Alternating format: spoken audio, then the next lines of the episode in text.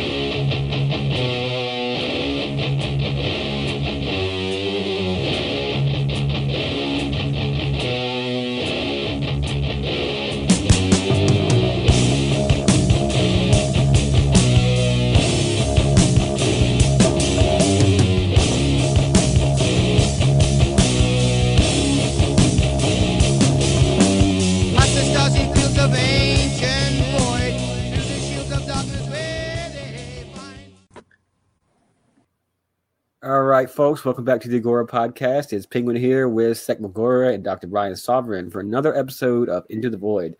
Uh, it's our seventh episode of this series uh, as far as our official uh, numbering. So I, I was for sure one I'm really glad to uh, be back recording one of these. I'm ex- really excited about it. One of the most you know exciting things I think we record as part of this uh, media project. Um, how's everybody doing today? Tired and old. Yeah, I'll second that. hot, Well, hot, hotter than hell. anything. I'm the yeah, youngest one here, so I can't say anything. right. Uh, I'm Yeah. still in my I'm still technically in my 30s for like a few more months. what? Seriously? Yeah, I'm 39. I'm older than you? By Holy like crap. uh yeah, a couple of years, yeah. Yeah, yeah. By like three years, I'm 42. That's that's insane. I had no idea. Well, Yeah. I think you're like, uh, and I don't know if this is a compliment or not, but I feel like you're infinitely more mature than me. So anyway, Yeah. I've seen some shit, Brian. It's like I used to say even like cuz I've been I've been doing uh physical labor my whole life. So even in my like late 20s is when I hit the first wall, you know, where you're like, Yeah. "Oh, things hurt. Oh god, I forgot it. I didn't know that existed." yep, so like uh, I used to say, uh, you know, it's not the it's not the years, it's the miles on the motor, and I've got a lot of hard miles.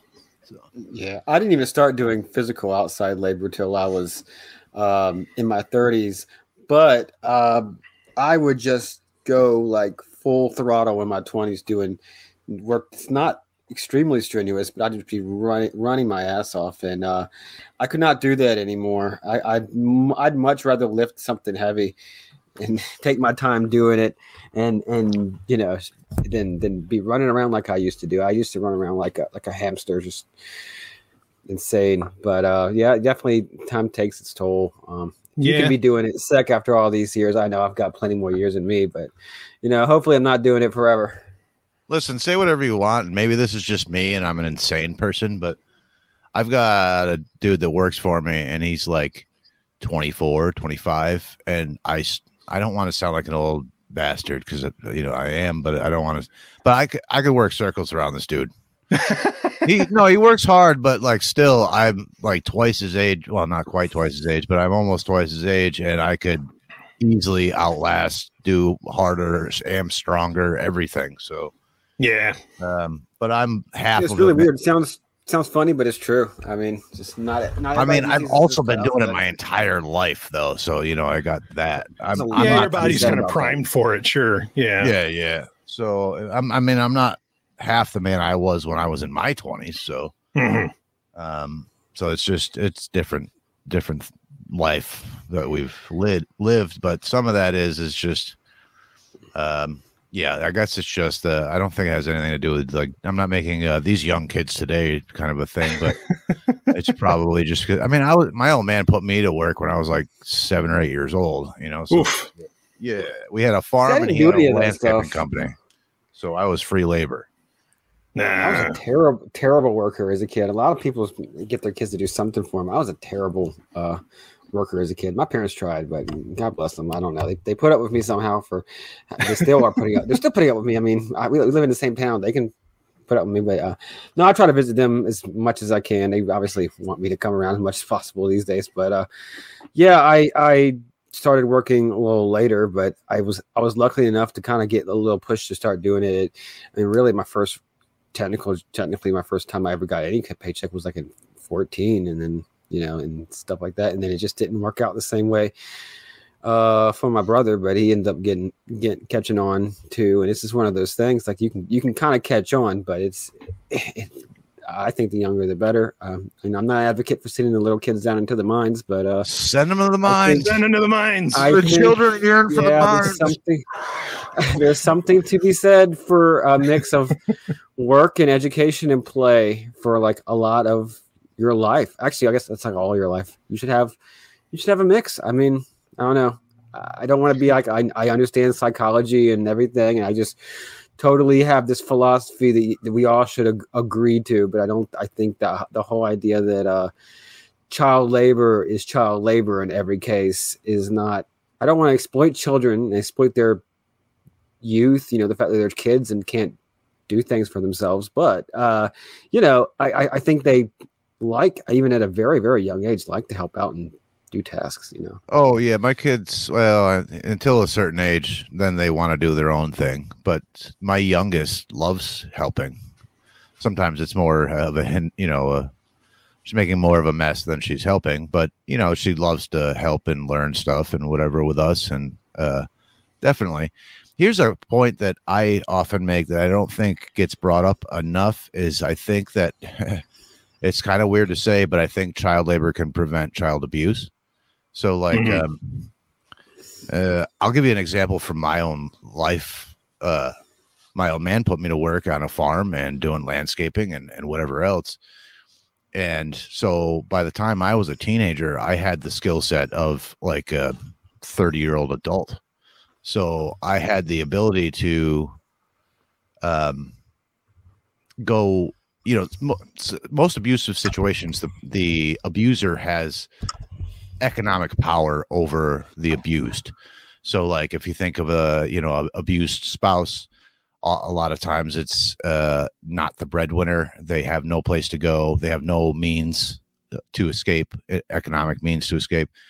So, if you have a set of skills from child labor, you are less less reliant on your parents for to to be able to provide for yourself because you have a marketable skill you have things that you are able to do yourself you don't you need your parents less and you have basically you have an exit strategy at that point right. so i went to work eh, i was on my own at 16 17 working uh and i didn't need my parents anymore and my parents were very abusive and it gave they actually gave me my own ticket to escape in a sense because they Mhm. put me to work so young. So by the time i was 16 17 18 i could outwork most other people my age. So i was making decent money right away. And um i didn't i didn't need them for anything. They they the they had nothing they could hold over my head. So i had my own apartment i had my own whatever the thing and i was fine.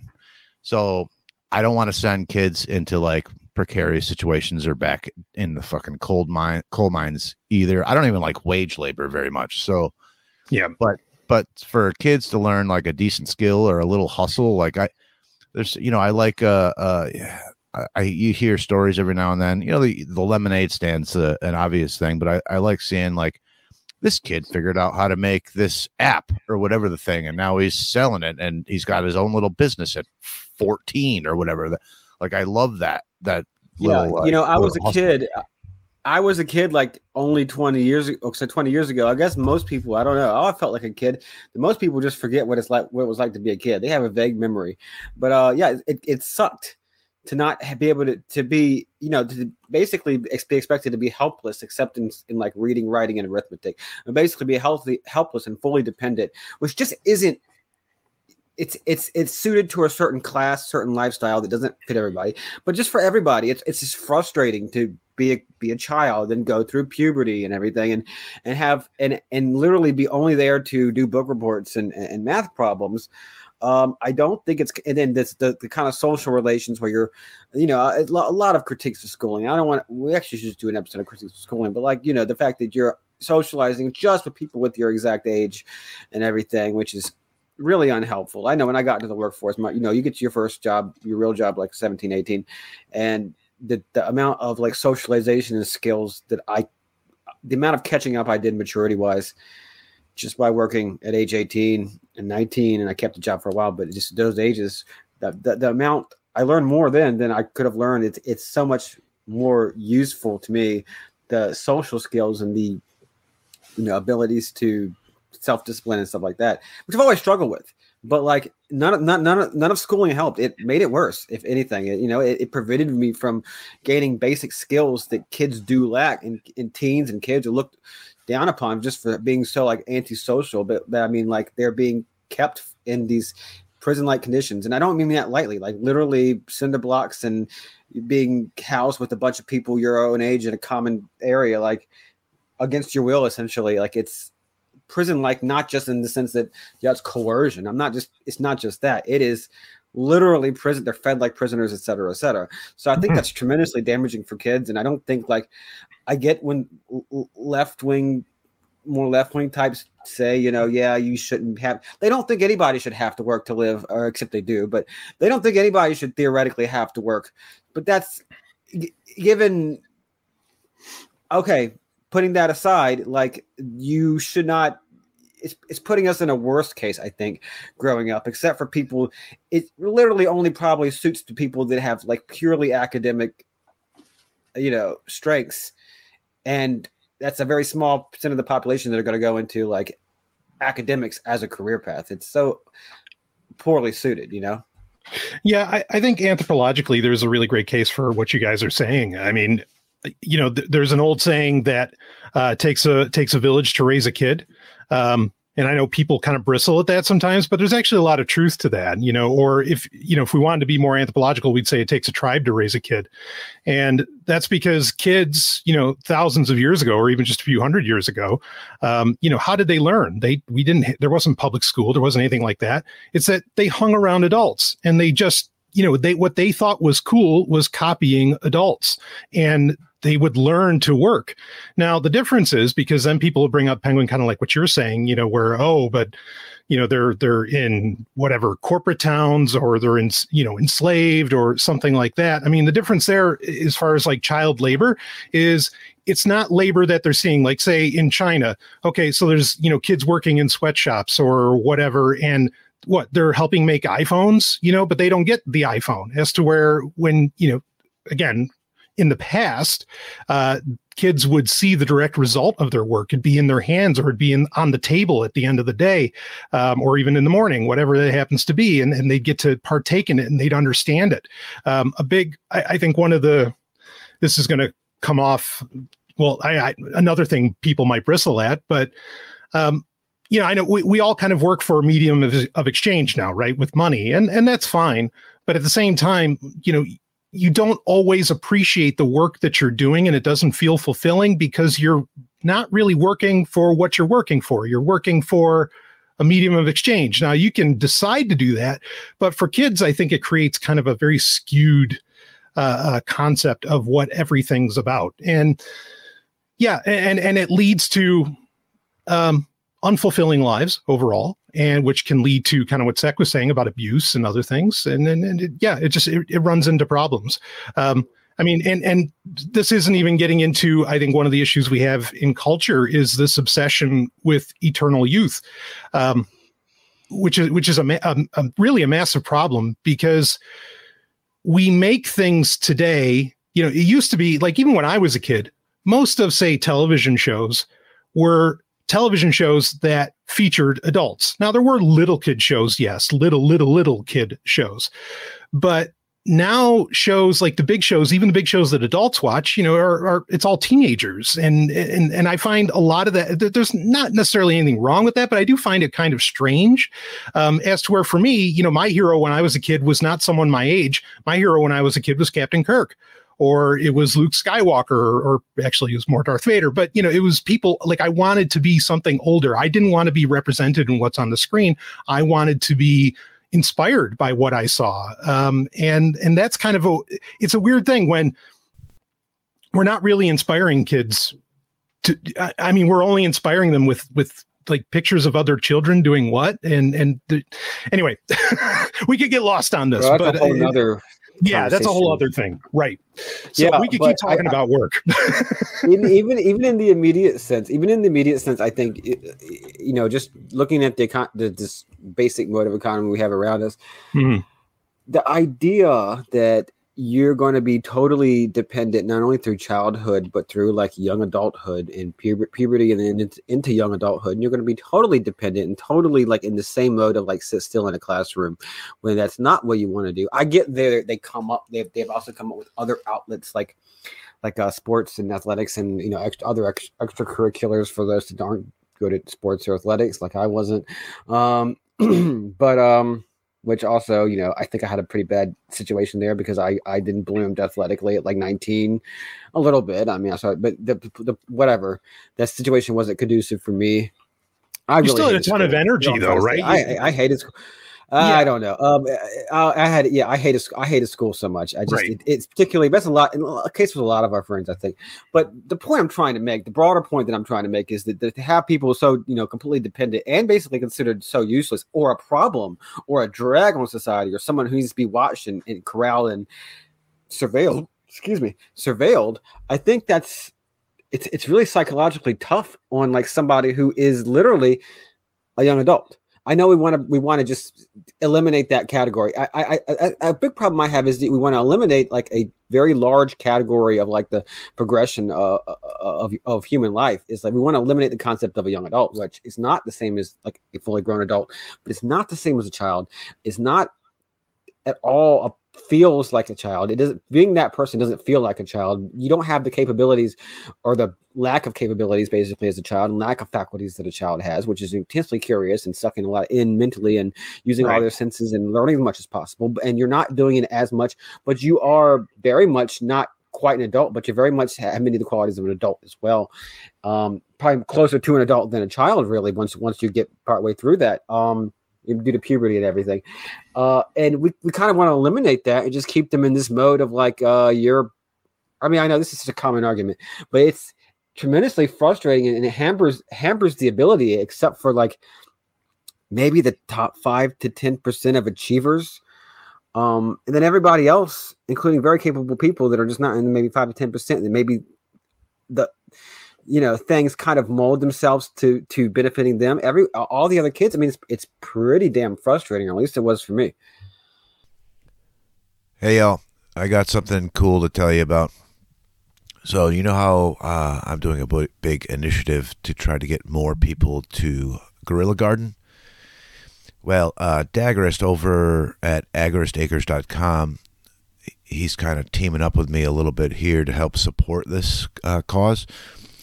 So, if you use the code Agora10 uh, over at agoristacres.com, you'll get 10% off um, for any reason um, you're buying seeds, whether that be guerrilla gardening or your own garden, anything like that. But if you contact Daggerist uh, or myself and you tell them that I sent you to get seeds for guerrilla gardening, he might be able to swing an additional hookup. Um, it might be just whatever he's got, uh, you know, an, a surplus of or that kind of thing, whatever he can do. Um, so he's he's down for the cause here and really wants to help uh, see this come to fruition. Um, so I'm I am Sekmagora at Sekmagora on all the the um, social media. You can contact Daggerist directly on his website, uh, again.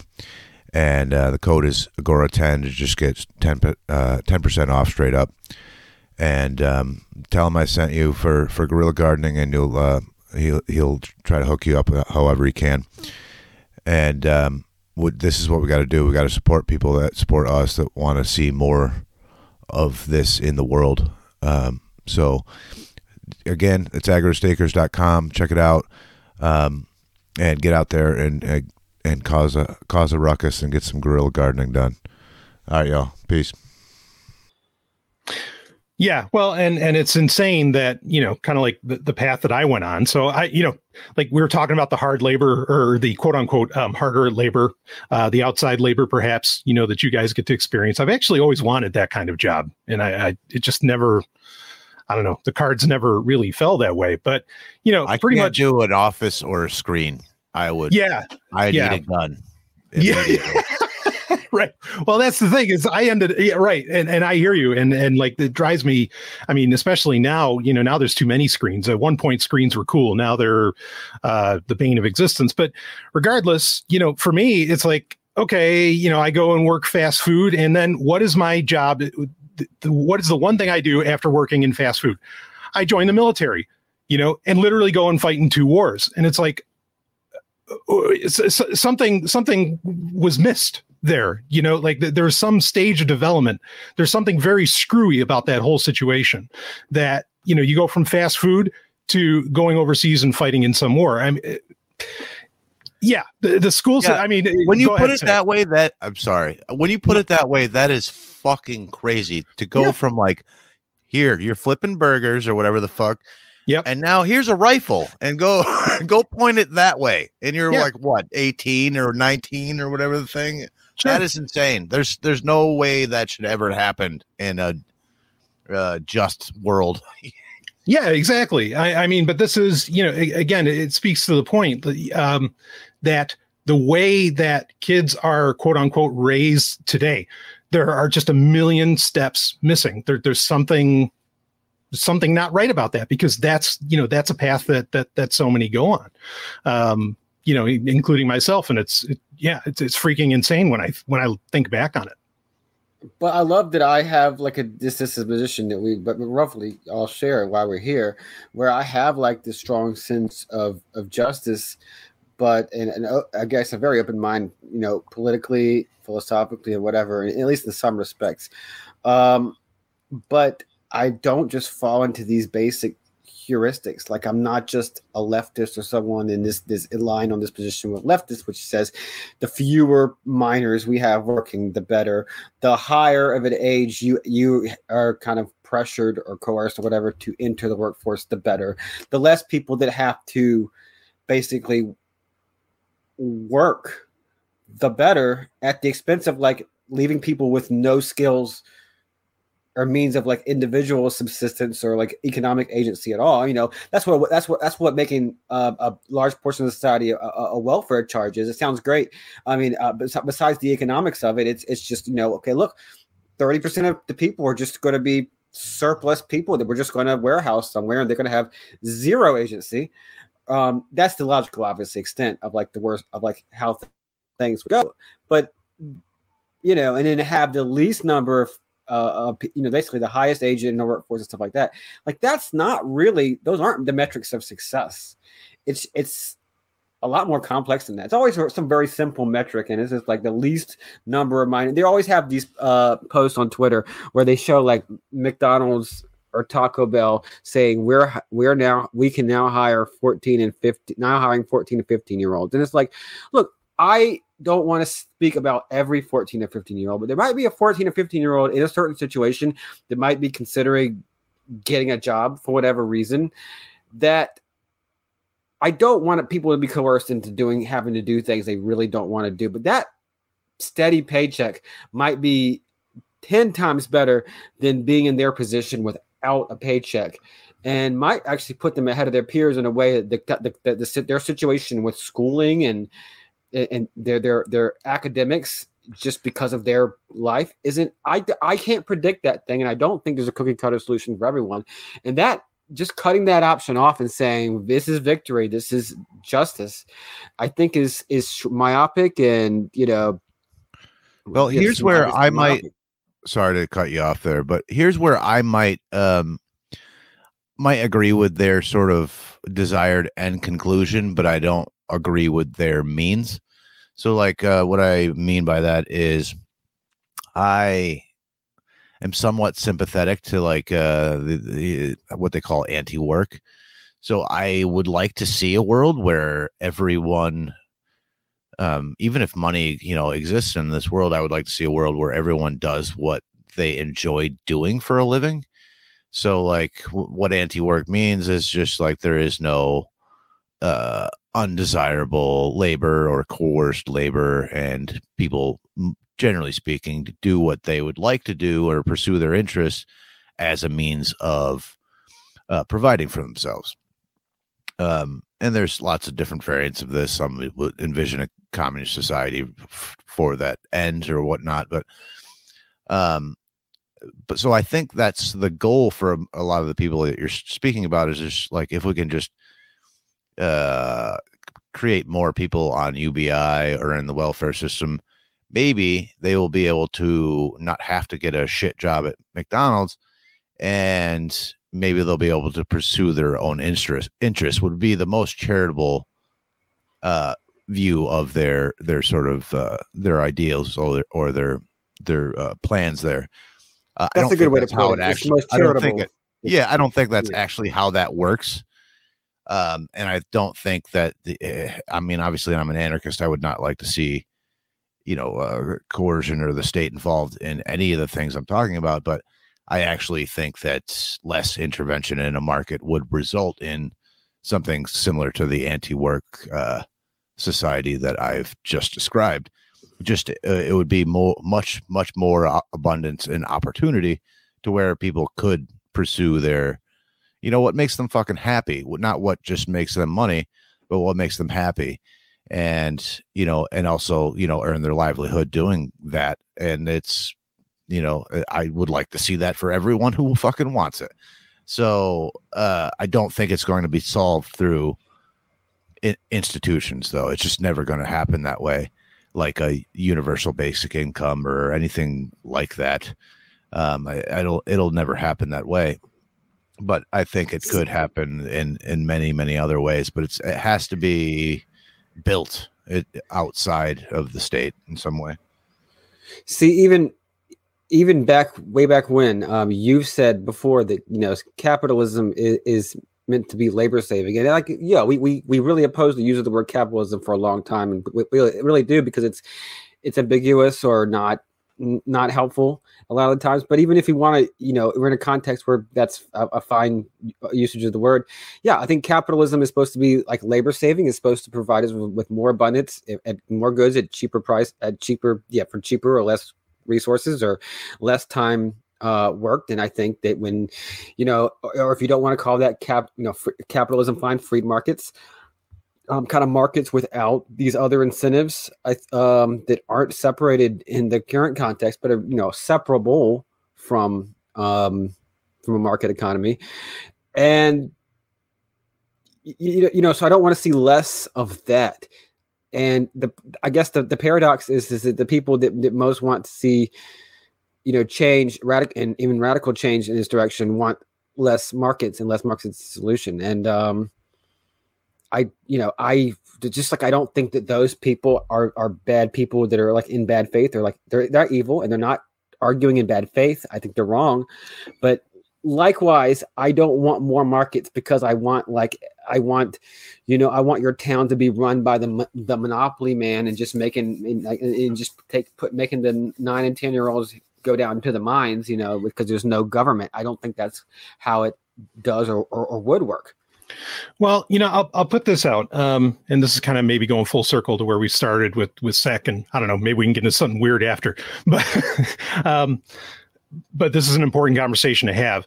Uh, I think, and I think what what what Sek is doing, like what you were describing with your kids, kind of how you know you don't have to teach kids necessarily everything. Like you don't have to show them the encyclopedia. You just you want to teach them how to learn you don't have to be their teacher other than just explain to them okay this is how you learn things. And in the same way i think it's true for work as well. Okay this is how you work. Um, you know or i mean maybe we could get a little a little more on a finer grain and say even this is how you survive. But these are the things that don't really uh, get taught is okay how do you go about this? You know like and and i think there is a way to you know how to work. Um, for example if you're working you know you're going to encounter other people. There's going to be some element of customer service you know but how many people are taught anything remotely like customer service? And i don't mean like the the dregs of um you know working at target or something like that and having to deal with all that nonsense but just in general how to interact with people. I mean that's that's kind of something missing.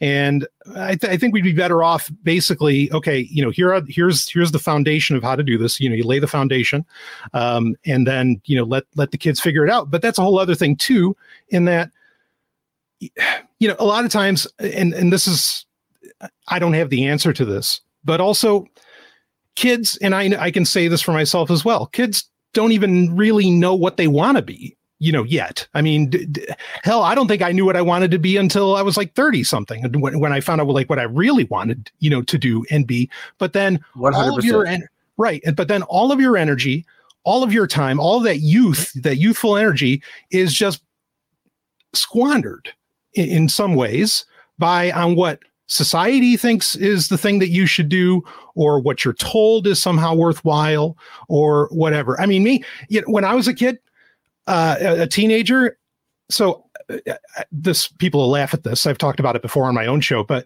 um but i i was a championship uh, roller skater and i was a championship roller hockey player and that's what i wanted to do.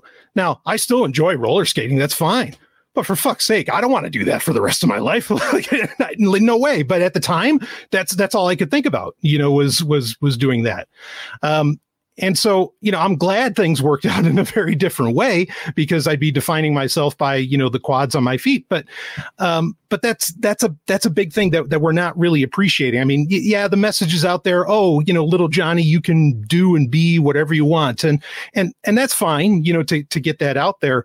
But the system itself is set up in such a way that, you know, kids are essentially required to figure out, you know, by the age of say 13 14 when they first go to the guidance counselor in high school and the guidance counselor asks them okay so what do you want to do? What do you want to go to college for? What do you want to do this? And it's like oh, like holy fuck man i'm 13 you know give me a break. I don't know. I mean that that should be the response. But society is set at least in the west society is set up in such a way that no you have to have this figured out early on. Um, and i think that creates incredibly depressed individuals uh, either in you know not long after that or maybe even decades after that and that leads to a whole ton of problems I think it's uh I think it's very related here that the school system was set up to uh create obedient soldiers and workers. So I you know you you said the oh the the platitude that they you know tell every kid oh you can be whatever you want to be. When really the economy if everyone was what they wanted to be the current economy would collapse. Uh, they need they need a, a population of workers and well soldiers too um to to work the stuff uh to do the you know the shitty jobs or sit in a cubicle or whatever the thing is they need uh, currently the way our economy is set up they need a certain amount of people to not chase their dreams and i think um I don't want to say it's entirely intentional, but I think that's where all the incentives sort of drive this entire system and I think that's uh, might be part of the reason why they keep kids kids for so long. Um, so like, if you allowed kids to like try things, so, try something different, or try to start a business at 12, 13 years old, or whatever the thing is, and and actually teach and develop the skills and facilitate the things that they need to try to do that, they they would have like tried and failed several times by the time they're actually like a full grown adult and maybe they would have figured out what they want to do maybe not for their whole life but for the the uh for the next decade or so and the ability to uh, abilities to make that happen. It takes like a series of like trial and error to really kind of number one figure out who you are what you want to do and and how to make you know your what you want to do eh, come to fruition like that all takes like several attempts before you really can it, and some people never figure it out but that's going to take you several tries before you can actually like figure something out for at least a while and you you're absolutely right brian it's like nope you don't have any of that at all and then now you have to make that decision right at fucking you know in your junior year in high school or whatever the thing and that's what you're going to fucking do for the rest of your life instead Yeah. of like giving the people the the chance to like figure it out um and I think it I think if they allowed people to figure it out, people might not do the jobs that the powers that be need them to do to to keep this entire system going. Yeah. So first off, I do want to agree with what you said. Like uh, the idea that I'm, I was 18 year old, 17, 18 year old, you know, obviously definitely destined for college. You got to go. And I don't even know, I'm in college learning what the jobs are. I'm supposed to pick a major. Uh, and then I'm I'm still learning what some of the jobs were in my 20s, even in my 30s, just to understand what some of the jobs out there actually entail. But some of that's more general, more specific knowledge than you need to know to choose, maybe choose your interest. Except you really don't know until you kind of dip your foot into something exactly. Um, yeah, I mean, I was definitely trying to being, I was definitely being asked like, "What's your intended major?" When I didn't even know what most jobs were, and I was not prepared for that either. Uh, not that it's anybody's job to prepare prepare you for that. I mean, they they tried. There was uh, such thing as a career day. I, I get that. Um, but anyways, e- even look, even if we don't live in a world where everybody can just pursue their dreams or whatever, that's great. It's it's a great ultimate like conclusion or whatever.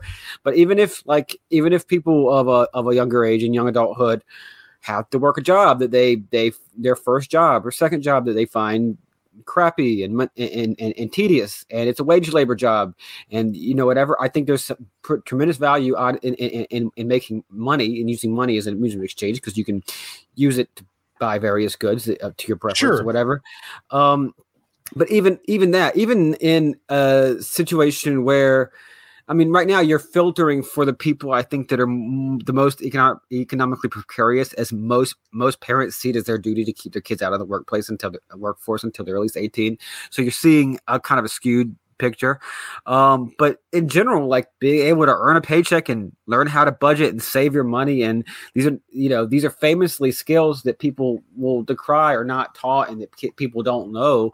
Um, but there's not really a way for them to learn. Even if you made a class, I, that wouldn't really transfer those those skills to them. I don't think in in in a way um, of actually doing them. And, and like I said, there's a socialization and and, and, learning the ability to work and do things and manage your time and everything. I I was not able to learn those because by being told to told to do those things or being to, Mhm. being assigned homework. That was just not going to work for me. It did not work for me. I resisted it. I didn't do it.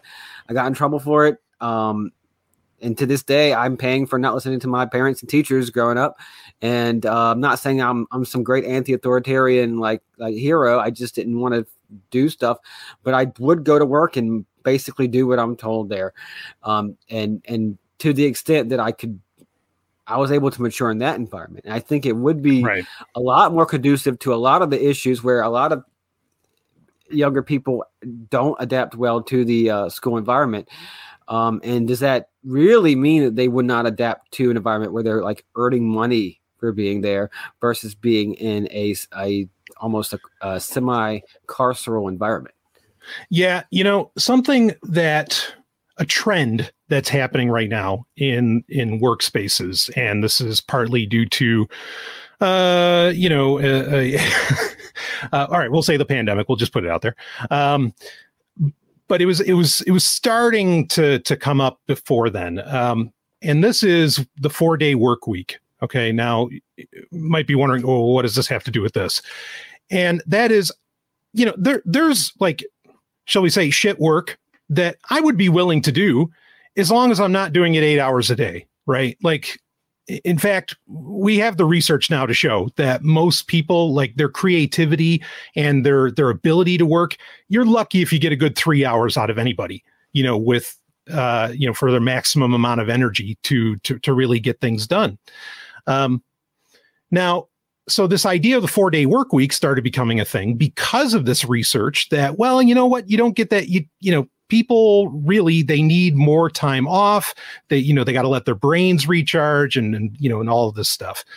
But the problem is like okay so i remember reading about you know the concept of a four day work week or whatever you know years ago like 2014 2015 around there is when the idea i think really started to blossom and now people are implementing it partly because of you know the work from home schedules and everything but what most companies are doing you know instead of it being uh okay you work um eight less hours a week, you know, because you're only working four days a week, but you get the same amount of pay, right? Because you're still putting out the same amount of work. Uh, instead, you're just, you're still working 40, 40 hours a week, but they're just jamming it into four days. And for me, th- you know, there's no, there's no real benefit there. Um, and I'm bringing all of this up basically to say that I think, you know, there, there are a lot of, and, and I know, um, Kevin Carson, who you guys have had Kevin Carson on in the past, haven't you? Um, but Kevin Carson, he, Yeah. Yeah, Yeah, yeah, but, uh, we've had him on. Big fan. Yeah. yeah, yeah. No, he's phenomenal. Um, and and he's, I think he's even brought this up in some of his work that, or in some of his books that, you know, in a quote unquote, you know, more anarchist society, um, or mutualist society that yeah okay there's people who might have to clean the toilets or do whatever but you're only going to do it for like i don't know four or five hours a week even you know eh, like it's not going to be that much and and i think that's where people would find it to be a bit more palatable. And this isn't even new. You know nietzsche even said that. Nietzsche said that you know uh, your your work should never be more than 25% of your day. Um you know and he was saying that 200 years ago. So Brian, remember this point right now and then go look into your patrons Discord just for the record. okay. You're going to it's going to be an interesting one. I promise you that. all right. Um do we want to talk about something weird or do we want to keep going on this well, yeah, we can s- Penguin, you got any more on this? I mean, we could I talk think about this for like a day. yeah I just missed. I just missed the mute button. Um, yeah, I think we can move on. I think we've actually done a gr- uh, great because we it was impromptu. Just so everybody knows, we don't actually prep anything in advance. I know that came We out of have a- a nowhere. prep I don't know. chat, where- but That was awesome. you guys though. do a docket. You guys do a docket, but I'm just too busy. Like I, I don't know. I just kind of try to Well, think I, of things. I on didn't. Yeah, but I didn't look at it before that. That was just out of nowhere. Yeah Uh, No, that I was got on a, bo- I got all, a yeah. quick bone to pick with Brian. yeah So I was listening to your Sovereign Tech X episode while I was working outside a little while ago, mm-hmm.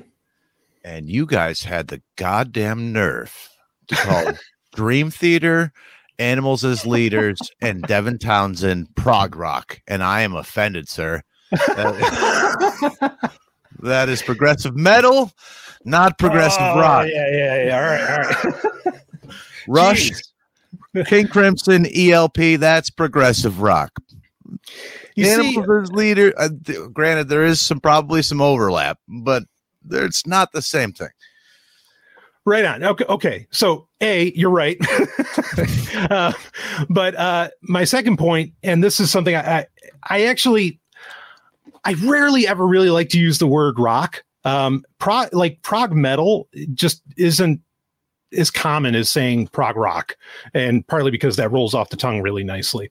Um, but I myself, and I've talked about this on on some of my shows. I mean, anything with an electric guitar, you know, I I, I call it metal, even though I know there are drastic differences between rock and roll, hard rock, metal, you know, black metal, death metal, and so on. You know, I, I mean, I, I, I, I do get it, but yeah, no, I, I stand corrected. So, Well, I, I accept your apology. thank you. I mean, not I love prog rock too, but it's like a vastly different thing. Yeah, I don't know. Well, no, they're absolutely related, but it's like a, it's totally, a, it's a different vibe. You know what I mean? I don't know. Yeah, no, I hear you. Because, like, okay, so would Dream Theater be in the same class as Yes? No, uh, that's funny. but to they're, rela- but they're not the same, but they touch. You know what I mean? yeah, yeah, yeah, yeah, yeah. Right. Yeah, exactly. So, um, but I, I yeah, I Like, think I guarantee you that Dream Theater and Animals as Leaders grew up listening to Yes and Rush. You know what I mean? But but totally. they're but they're metalheads. You know what I mean? So yeah. no, I'm I mean you. that's the beautiful thing about metal. Like you and I are both metalheads, but we have Yep. like some very very different tastes in metal. you know what I mean? Like it's such a wide thing, but it's still we're metalheads. You know, it doesn't matter Yes. like what your thing is. Although when I was younger, I you know I might have poked a little bit of fun at you for the hair metal stuff, but um Well, that's a funny But- thing. Like nobody wants like the hair metal stuff. You know that that all gets called hard rock now. You know, but it was called hair metal. I hate the term anyway. But um, and yeah, then that that's was hair metal when I was growing up. That was hair right, metal. Yeah, right. yeah. But but you know, no one like so you would call Bon Jovi hair metal, but then go up to any metalhead today and say, yeah, Bon Jovi's metal. They'd be like, what the fuck are you talking about? You know, no, he's not. Um, even though you know, again, I would say that. But so the, the terms all get very very squishy, but the beauty of metal is that, and this is what I've always said, the reason metal is the greatest genre of music is because you can take any other genre of music and put, put it, it in. into metal Yes. and it Yep. works. You could take country, you could take a banjo, you could take whatever, whatever the hell you want, whatever you think of, even rap. And as much as I don't care for it to be there, it's there, and you can do that. And and part of that becomes, you know, where yeah, like you and Isaac, we can have in- incredibly different tastes, even though we're really part of the same subculture. Yeah, for Um, real. It's Yeah. just so broad. Yeah, ra- rap metal isn't making uh, rap better; it's making metal worse. okay, I kind of agree with you there. Or Yeah. king the No, I'm with you. We can do the opposite. well, no, it's you know, so it's number one, just to to, to dot your eye there. Uh, one of my favorite bands, and it used to be our intro music in the very beginning, is this band called Panopticon, and they're Mhm. uh black metal and Appalachian folk music. It's fucking amazing, but it wor- it works. You like you said, you can just put whatever in the metal, and it fucking works most of the time. Yeah. King Diamond, that is, I mean, that is an opera. That's Yes. what King Diamond is. You know, the straight up. Like he, uh, you can put him up with any opera. So it's Sure. Same Oh. with Queensryche. I mean, yeah, yeah, absolutely. exactly. Yeah, Yeah. for real. Totally. Well, go to go back to your thing about like hair metal not being metal. So like these things like evolve over time. Mhm. So like now 40, 50 years later, you might not call even like a lot of Black Sabbath metal. It's very much like psychedelic classic rock, a lot of it. Well, so but now because metal has changed drastically in 40 or 50 years, but Right. compared to what came before it, bands like Black Sabbath, Deep Purple, or whatever, that was fucking metal compared to what was before it.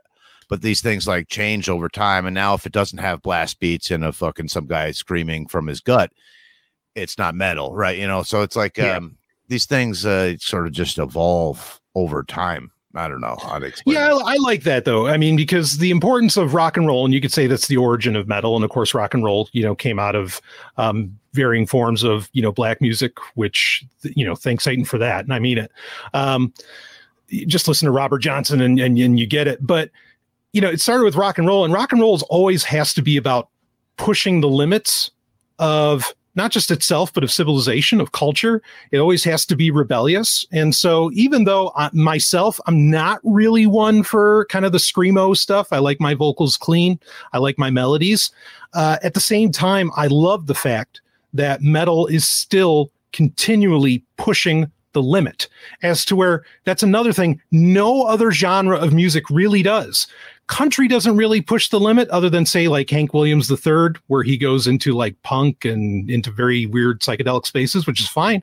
Um, but like, you know, pop and rap, I mean, they're still all kind of following formulas and everything as to where metal just refuses to have a formula and it just keeps pushing and pushing. And and I'm I'm so grateful for that, even if, you know, I'm not going to put on Cannibal Corpse every time, but I might every once in a while.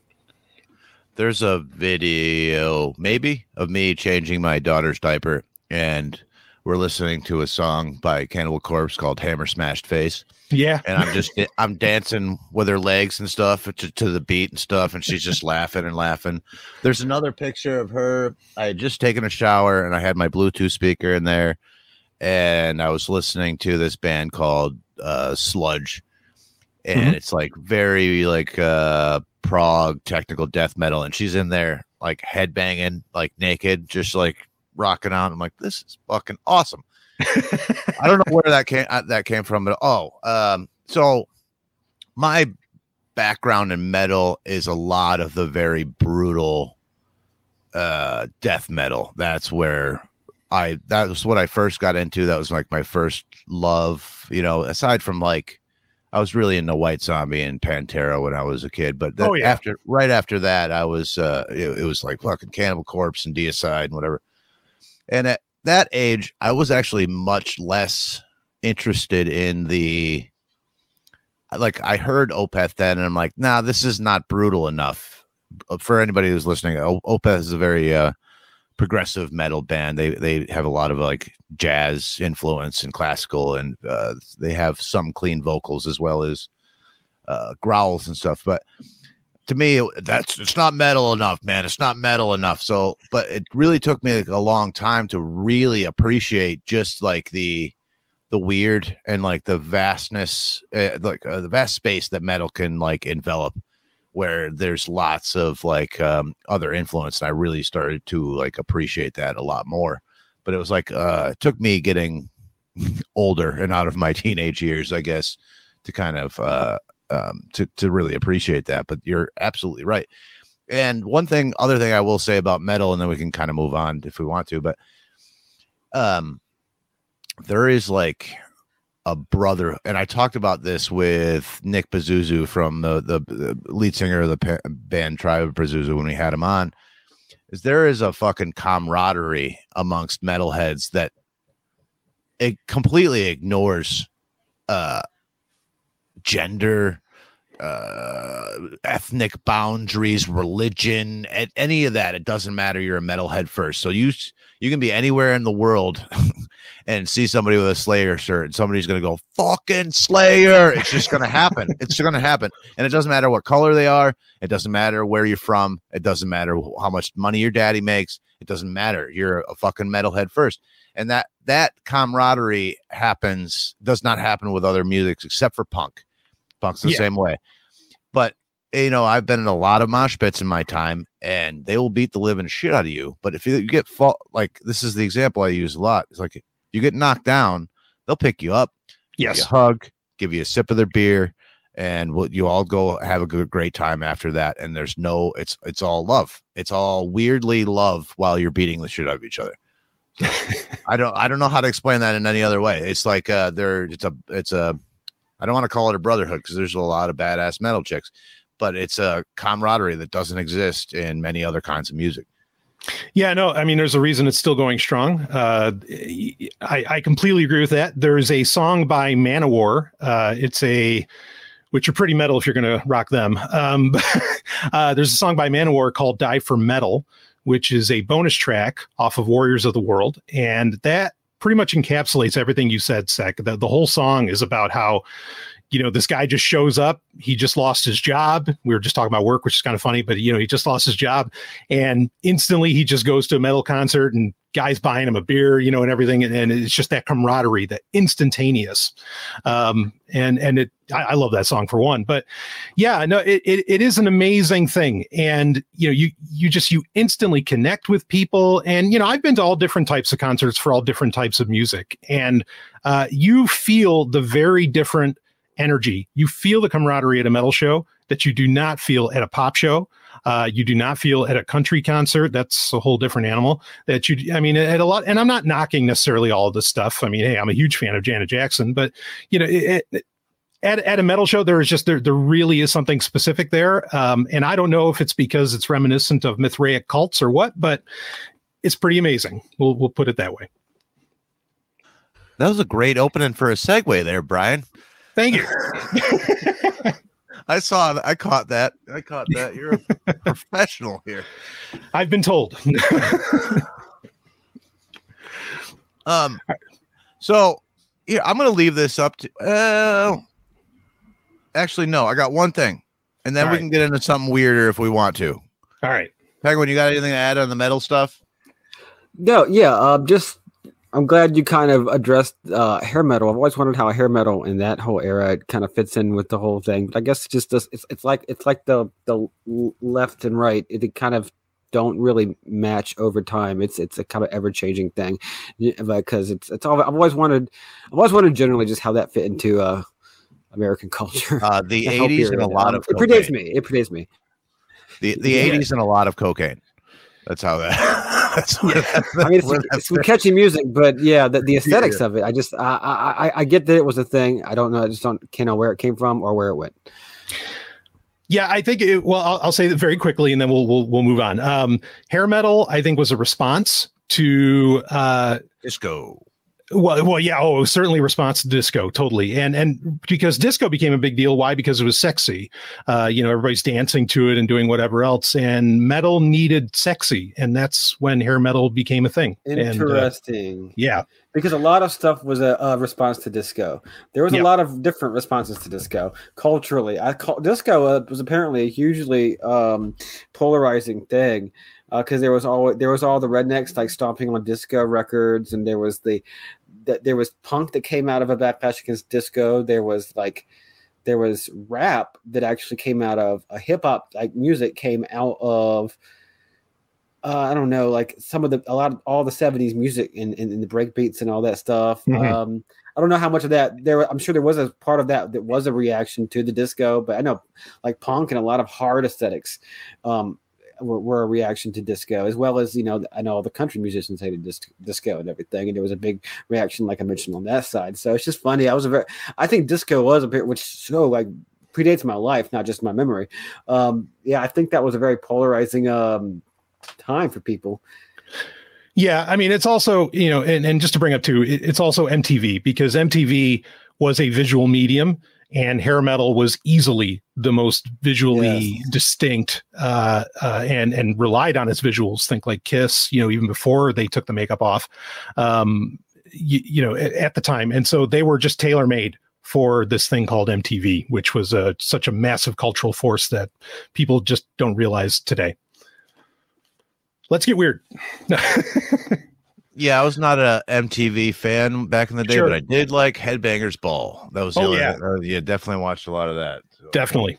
there's they put a lot of bands on there that you they were not super famous either on Headbangers Ball. So I No, I would have never heard, have heard Faith No More if it wasn't for Headbangers Ball, and I'm Oh, eternally grateful. Yeah, Ah, I I had you pegged for a Patton fan. I fucking love Big time. from Mike Patton. So big time, Mr. Bungle, whole thing, Absolutely. oh yeah, yeah, yeah. Tomahawk. I love I love the Melvin stuff too. His work with the Melvins, the Fantômas and the Melvins. But anyway, obscure obscure bands nobody's heard of. Anyway, um, um, so we didn't get into.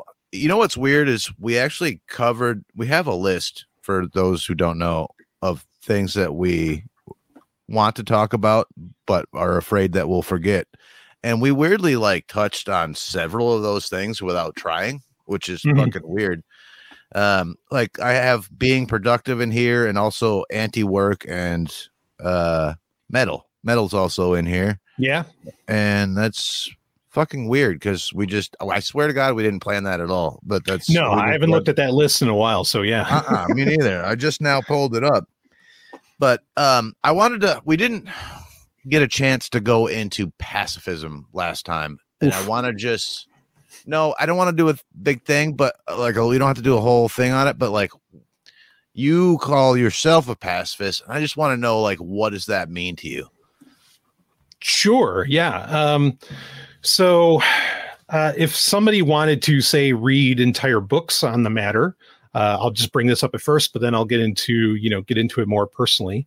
Um, but the uh, Global Center for Non-Killing, which was started by Gene Sharp, who yes did his research for the CIA.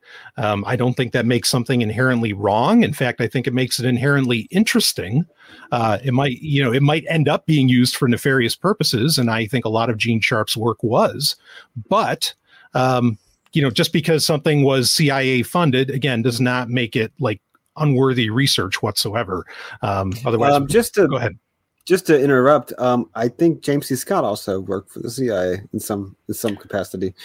i can What believe I've that heard. So uh, yeah, and so I, I think they were doing they were funding a lot of a lot of stuff uh, over the years. yeah also, i mean this- Thornley, uh, sorry, Thornley, the one of the guys that uh, created the Church of Discordia, was Hmm. apparently working for the CIA for a while. So, well understand i mean or go ahead no, no, just everybody was apparently. That's just how it went in the seventies or something. I don't know. Yeah, yeah. I mean, so we talked about this, I think, maybe in the last Into the Void. I mean, but I'll, I'll be very brief, but just that, you know, the CIA came out of, effectively came out of the U.S., uh, kind of came out of the U.S. Army, right? Before, you know, before there was a CIA, we had the OSS that would exist in varying times of need.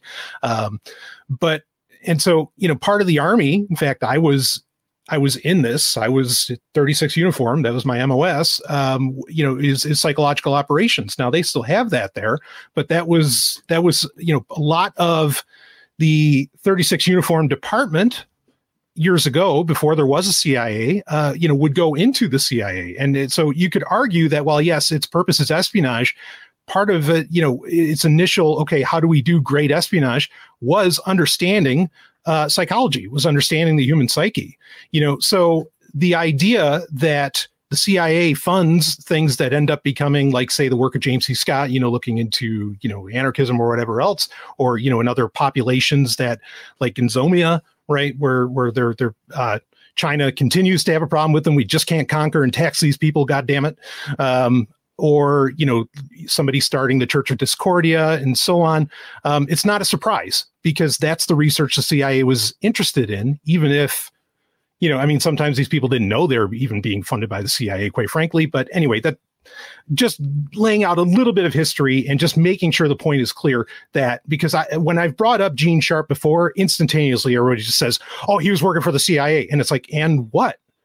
Almost everybody, honestly, has worked for the CIA at some point, whether they realize it or not. You know, and and so that argument doesn't really hold water. You need to disprove what the person's saying first. Regardless, um, so if anybody wants to, you know, kind of read up on that, I think it's a very worthwhile read. Gene Sharp has done a lot of research on real world examples of pacifism, um, you know, kind of his his mainstay things, and this will get into, you know, my point on it. Um, one of his mainstay things is that just because there is an occupying force within a specific geography does not mean that it is the dominant force. Just because there's an occupying force does not mean that it is uh, inherently the government of that geographic area. And he brings up a lot of examples where this is true. Uh, Ukraine, a lot of areas of the Middle East. Uh, some could people could even argue that Pakistan, you know, uh, or I mean, um, uh, Palestine. Sorry, the Palestinians, not Pakistan. Uh, well, actually, Pakistan. That's a different subject. But the Palestinians, you know, may recognize a different government than Netanyahu, right? So you know, just because there is something that claims to be the controlling force doesn't mean that it has to be, and that there can be, you know, pacifistic resistance and a completely there there can actually be opposing governments in the same geographic area. So anyway, read up on Gene Sharp, uh, the Global Center for Non-Killing. It's really really fascinating stuff. Okay, so now getting into my own pacifism. Um, Hey y'all, it's Resonance. Um, yeah, from the Let's Make Some Shit podcast. Uh, here telling you guys about some of the new stuff I've got at Appalachian Apothecary. Right now, I have a remineralizing tooth powder that's made with calcium carbonate and bentonite clay. Um, I have a four ounce jars that I'm selling for 10 bucks a piece. And then uh, also, I've done a couple of body butters.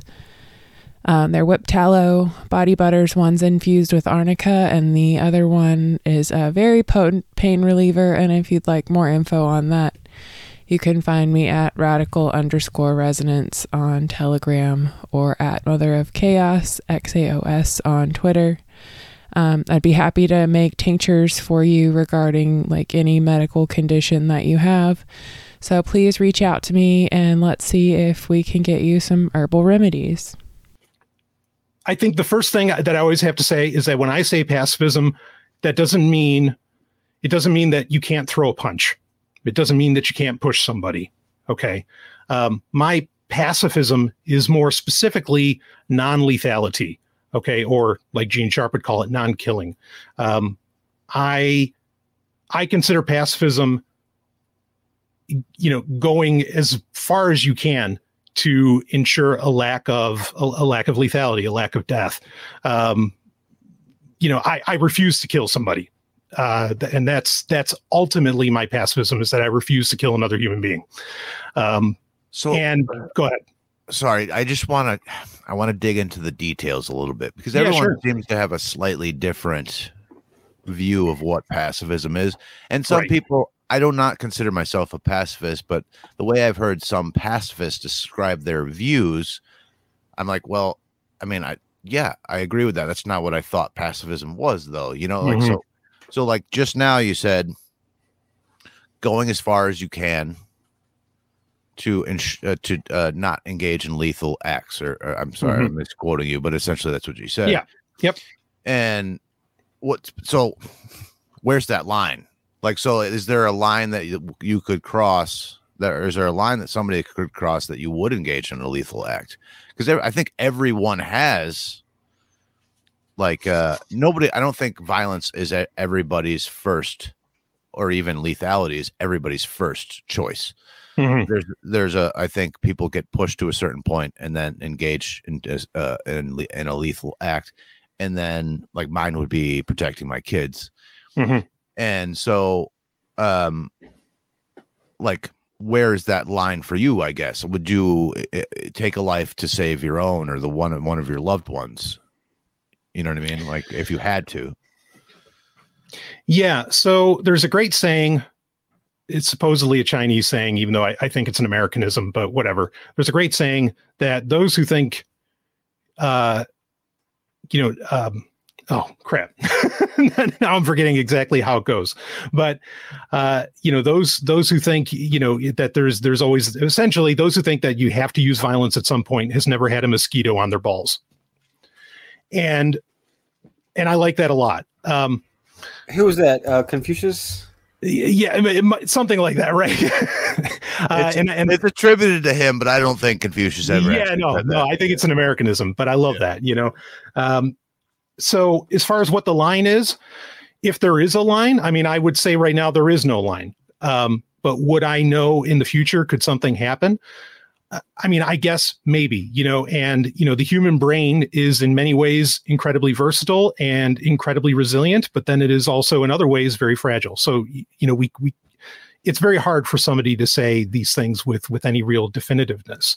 Um, I like to think I'm an incredibly intelligent guy and have spent much of my life figuring out ways to avoid um, conflict or even avoid lethality. I mean, even if we want to talk about war, Sun Tzu, of course, one of his most famous sayings in the art of war is that the greatest warrior never, you know, basically uh, never goes to war. And his meaning in that is that the real battle is always psychological. The real battle is not one where you know it, it- like the, the, the greatest warrior actually never has to go to battle because the enemy might be so terrified of him things like this whatever and i mean i could get into an entire diatribe around self-defense and it's more because self-defense is more than just like knowing things i mean yeah so i'm i'm you know expert in krav maga uh, but self-defense has almost nothing to do with any kind of martial art has almost nothing to do with uh, weapons, with guns, with things like this. Um, it's self defense is 90% psychological. Um, you know, the, a person uh, effectively, a person who knows what they're doing with their body or with whatever implement they have with them, um, would, you know, even the smallest person will beat somebody over six feet tall, 250 pounds, jacked as fuck, who doesn't know exactly what they're doing you know um so kind of going around this but bottom line being i don't know of a line that that i have where where i wouldn't engage with this. Um that said you know a pacifist is of course always welcome to walk away and so if i was in a scenario where okay like no i didn't kill this person but they find themselves in a situation where you know it could be lethal to them um, you know, I, I I'm not necessarily uh, uh, required, or I'm in no way required to save them. You know, in that sense, um, I think if I were to put it really simply, my pacifism is I'm Batman. Uh, no, I mean I'm not Batman, but you know, uh, the idea uh, I I don't I'm not one for guns, uh, and yeah, I'm not I'm just not going to kill people. So, you know, something I- I, say to like uh, people I know, it's like, you- you know, the best way to get your vehicle uh, unstuck from the mud, you don't get your vehicle stuck in the first place. Yes, exactly. So you're right that I think most conflict can be avoided, and I don't mean this in like a you you. I don't mean like you you walk away or you back down from a fight. Even I just mean Nope. you see these things coming ahead of time and you avoid uh, uh, dangerous situations of all kinds. You know, you kind of Mhm. think about things ahead of time, and you, you you're uh, you know make sure you're aware of your surroundings, and these are all self defense too. You know, Yes. to use your use your brain to get to not get yourself in a shitty situation in the Mhm. first place, where you're cornered and have to fight or what anything like that. So, um, I agree with what you're saying, and I I value nonviolence quite a bit. I I Yeah. don't uh I have a weird love hate relationship with violence in the sense that I actually enjoy violence. Like uh I really like I used to really like uh wrestling with my friends and I used to like Mhm. we used to do a lot of like backyard MMA and like Sure. uh, I and the fights I've been in, I really enjoyed being in the fight at the time. But I also recognize because I have a fucking brain that this is like a bad way to solve things, and it has a lot of negative consequences. It's like sort of uh you know like short-term hedonism versus long-term hedonism Mhm, where like mhm. where like you can think of the, the long-term effects of these things. And like- overall your life is much just much better if you can engage and solve things non-violently as much as possible. I agree with all that. Yeah. sometimes though you you cannot know someone's intent. So like a recent thing that went around the internet is like um you know you shouldn't harm someone for coming in and robbing your stuff um because you're you're oh, you and I, and I agree you probably shouldn't take anybody's life for fucking robbing your stuff obviously. But um you sh- you know there your stuff is not worth using violence. Okay? That speaks to me and i hate to be this person that speaks to me as someone without children because that would be fine you do not you just can't understand the intent of the person if i knew that they were just going to grab my whatever the thing and leave it'd be Mhm. one thing i'm not gonna it's fine just get out of my house you know whatever I, I can replace stuff i'm not worried about stuff Yeah. I don't know what they're going to do next, right? So I'm at that point. I'm going to be at least in a a ready pos- uh, a ready position to Uh, use force if necessary. I'm not saying I'm going to Sure. immediately start shooting my gun, but I'm going to be ready to at that point because I have children to protect, and Yeah. it's it's one thing with me. If it was just me, you know, it's it's one thing. Like I I can control the situation between me and that person very easily. It's Mhm. much harder for me to control the situation between that person and me, me and that person, and also protect my children who cannot defend themselves at the same time. Yeah, that's So I have to eliminate that threat before it becomes too much. Do you know what I'm saying? Sure. So- I think you're talking about two different two two things too. You're talking about one the fact that you have kids and they're defenseless and that it's your like you, you have a duty to protect your children in a way that you might be open to more what what, what amounts to uncertainty um if if the children weren't involved. So that's one thing. The other thing is like yeah you don't know someone's intent and you might you're not wrong to resist somebody you're not wrong to resist somebody robbing you or stealing from you or whatever. And then they will predictably you know you, you can't predict a situation a you can't know anyone's intent but additionally if you try to resist somebody they'll resist your resistance essentially they'll counter your resistance and then it's, it's an Yeah, now you're escalating. Yes. up until lethal uh, force anyway and you can't know whether that would or would not happen they don't even know whether that would or would not happen at, at the time because they don't have full knowledge of what they are going to do in the future for whatever various reason they're robbing you in the first place. So i don't i think there's i think it's pretty wide latitude if it's a forcible robbery as opposed to like say someone stealing something from a distance would you take a i know hypothetically would you take a 300 yard shot on somebody eh, with this you know if you if you No, can hit that not. far no, you know no. exactly but but but i think you, you get a wide latitude when it comes to somebody doing a forcible what, what amounts to a forcible felony like a forcible entry in your assault on your yeah. people yeah Yeah. Okay. So so I I hear that Sek and I and I and I and I get it. Um the I mean so we're dealing with a situation of unknowns and the flip side of that coin is you don't know why the other person's doing this. And that's an issue, you know, like okay, if if they're breaking into your house and doing whatever, I mean like there's so many things that you got to be able to read of what's going on. But you know if we're talking about people and and and I hear you that oh they could hurt you know one of your kids they could do this and and and I get that you know but w- like what if they're going for a can of tomatoes? What if they're going for you know whatever and and you find out they're stealing from you so they can feed their kids you know and and that's the problem is that there's so many unknowns in this and that's one of the big reasons why my uh hard line is non-lethality because I can't know what's going on in that person's mind you know, I like I, I I can't know why they're doing this. There could literally be a very uh, like honestly, in my opinion, a justified reason that they might be engaging this. I know people might bristle. You know, again, there's another thing people might bristle at, but you know, would I, if I had children or if my wife is starving, would I and and for whatever scenarios happening that I don't have yeah, the money or would there money- whatever I possibly could. Yes. fucking right. Like I mean, I'd be I'd be swiping everything I could, you know. Yep. So eh, so that that's that's the issue is that we're dealing with so many unknowns in this, and lethality is the thing you can't replace. You Yes. can replace all the shit in your house or in your store or in anything else. You can't replace the life. Right. And so so that's why I can't go that distance. I mean, and, and of course, well, anyway, I, I'll stop there and let you guys respond. Go ahead. Well, okay. So Okay, again, okay. if somebody's in there stealing for fucking to feed their family, I would probably feed them.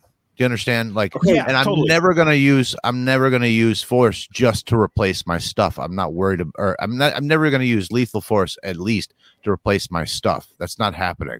Mhm. But, um, but they're in my home, and yes, I would try to de-escalate the situation, try to get the Mhm. person to leave. All of these things, but I would at the, the entire time be ready to use force at any time because I just, I just, I'm, I'm getting like shaky thinking about this Yeah. like, the idea of somebody coming into my home with my kids sleeping like i just there's too much there like uh like uh there's too many things that could go wrong very quickly is what i Mhm. mean Mhm. and uh i just i would at any point i would have to be to for the sake of my children be ready to use force now that would be my last resort i'm not i'm not going to shoot somebody for walking out with my food or my stuff i'm not going to do that Mhm. and I'm probably not going to use force right away either. I will probably try to get them to leave or talk to them first.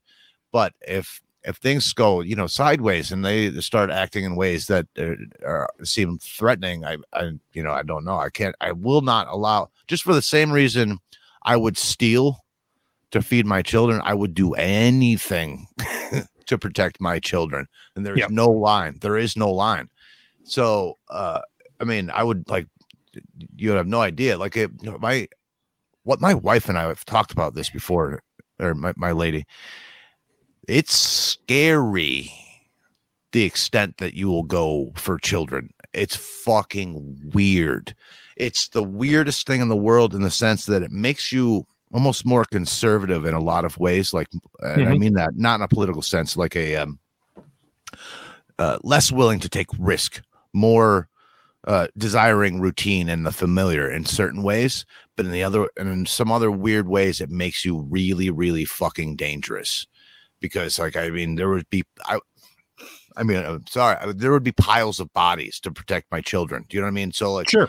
Yeah. Um, so like, I, I just, I understand where you're coming from, and I, I agree with you all the like all the way up until the point where any of that fails, where uh, any kind of non leth a non-violent, you know, communicating with them, trying to get them to leave, trying to talk to them, trying to if they're stealing food, bro, I will fucking let's go. I'll go buy you lunch right now. Like it's fine. Like it, Right. this is cool. Just don't come in my house like this. And uh, you know, if you're hungry, I'll feed you. Uh, you know, so I will do all of those things. But it starts getting real shady and going sideways. I mean, I'm gonna, I, I'm gonna use at least be ready to use force, if not use force. That's just how. yeah, um, but we, we do have to look when we come. We get into these arguments and everything. Maybe I'm going to have. there's no like, argument. I understand, but Brian. Yeah, no, right, right, Yeah. No, not not not arguments between you two. I'm just saying when people argue about you, the use of force in general, especially use of force to defend property in general. I mean, we do have to look at reality. Like I've I've seen people. There is like a long tradition of norms, whether it is through like um histor- historical. Or, and I know Islamic rulers when and, and, and, and that law is very very specific on a very harsh punishment for theft. But when it's food, and make an exception. Or I've seen videos on YouTube where like convenience store owners actually they're also Muslim, that just happen to be.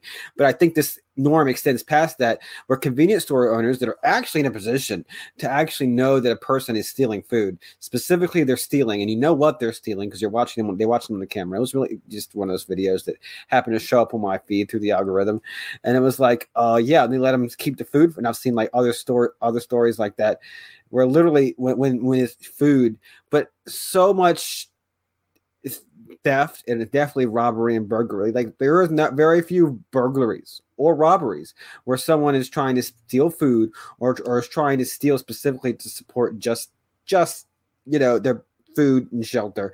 And our shelter's exp- very hard, uh, very expensive at, at, at this point. So it's like you could conceivably you couldn't possibly know that and you couldn't possibly have that information at the time um, but very often you're not having somebody stealing food.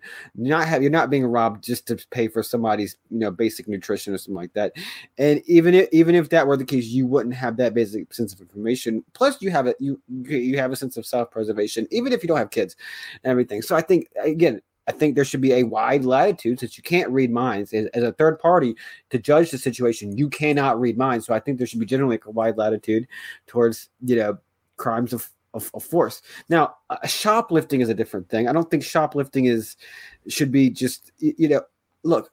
Uh, plenty of people own stores. They own stores themselves. I don't know if, if you don't have sympathy for uh, large corporations. You know, uh, I don't know if, if we're going to make different laws and different rules for different size businesses. But putting that aside, like yeah, I, okay, people, someone runs a store, they're they're it's going to be against their interests um, to you know have their their property stolen, um, and I, I but that's a situation where it is a min there is less of a risk there is less of a. I, I do like to think of a situation where we're all just like independent business people, and it's the it's the it's seventeen sixty, and we're all independent business people, and it's it's ye old general shop or whatever. Fine, uh, that's one good way to look at what maybe ideal norms should be, or in, in, in a more ideal situation, at least in terms of just a hypo, pure hypothetical.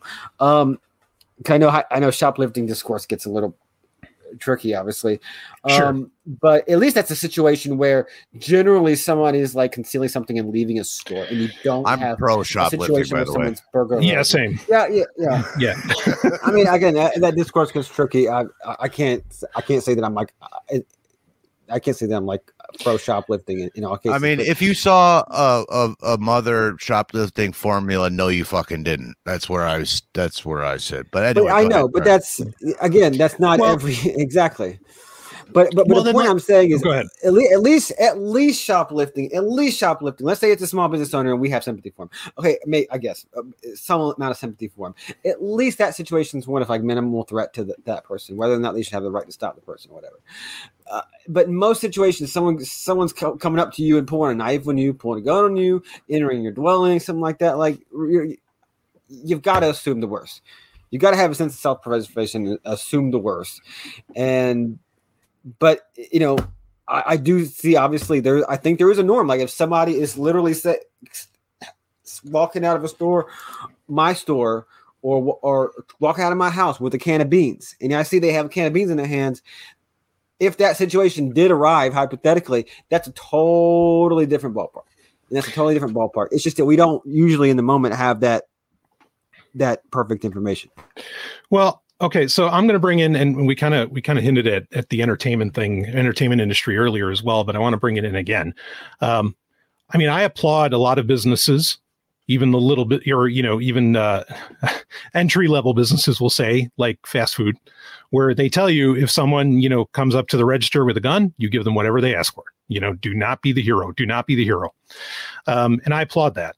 Uh, the problem is is that a lot of our and, and there's another scenario I'm going to bring in here in a second.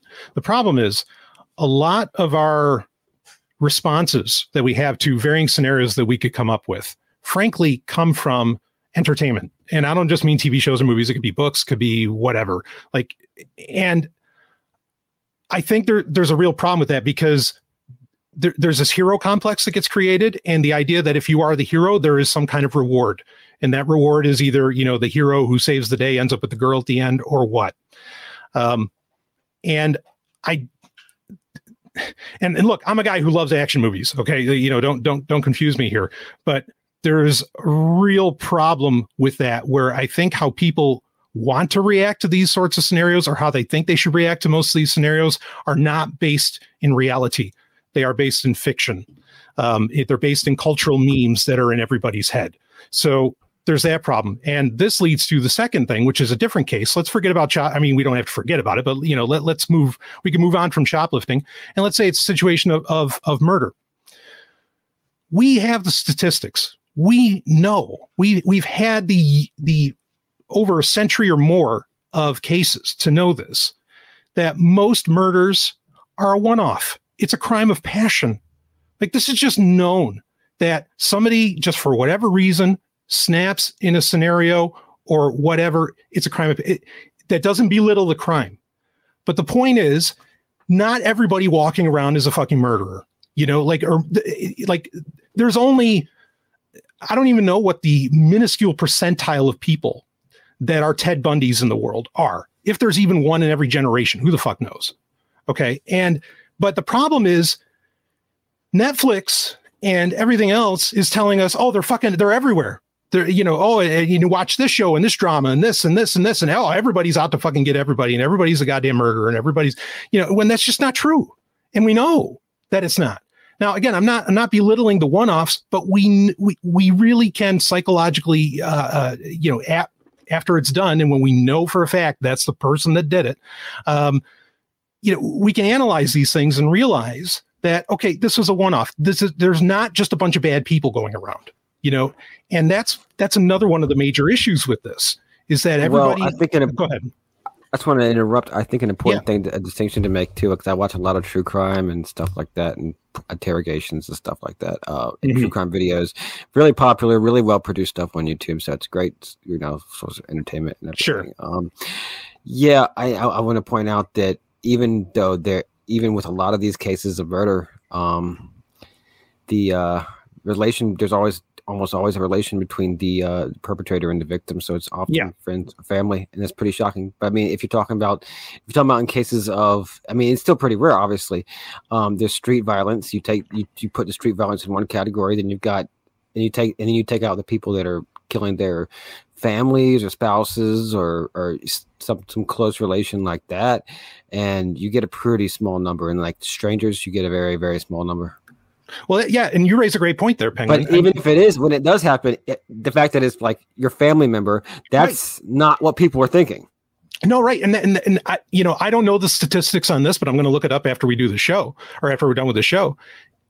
I would not be surprised to find out that most murders are done by family members, like you know, against another family member, and that the amount of murders, the amount of deaths by strangers, not counting wars, which is you know a separate conversation, but a worthwhile one. Uh, it, like I, I bet the number's astronomically high. Uh, Boyfriend, girlfriend. Uh, yeah, you're yeah, mostly a- a- most likely to be killed by your spouse. right? Yeah, exactly. Yes. So My mom always do- you- said that how many people back in the day used to used to um you know the, the, they said that the, the wife or the, the husband just up and left or the wife just got caught a train ticket to caught a train ticket to Oregon and everything and they and really they were at the bottom of the well out at the farm or they got th- you know maybe thrown to the pigs or something Oh yeah, it Pretty- probably pretty happened horrible. more so. Often in did it history. Yeah, yeah. yeah, Yeah, and you just no, never totally. know But this is the thing: is that this is not other than the true crime stuff, um, you know, which I know is wildly popular these days. Um, you know, most of the cultural messaging, whatever that comes from, is does not parlay that fact. You know, and and if you're scared, well, I got to have a gun because somebody's going to fucking kill me.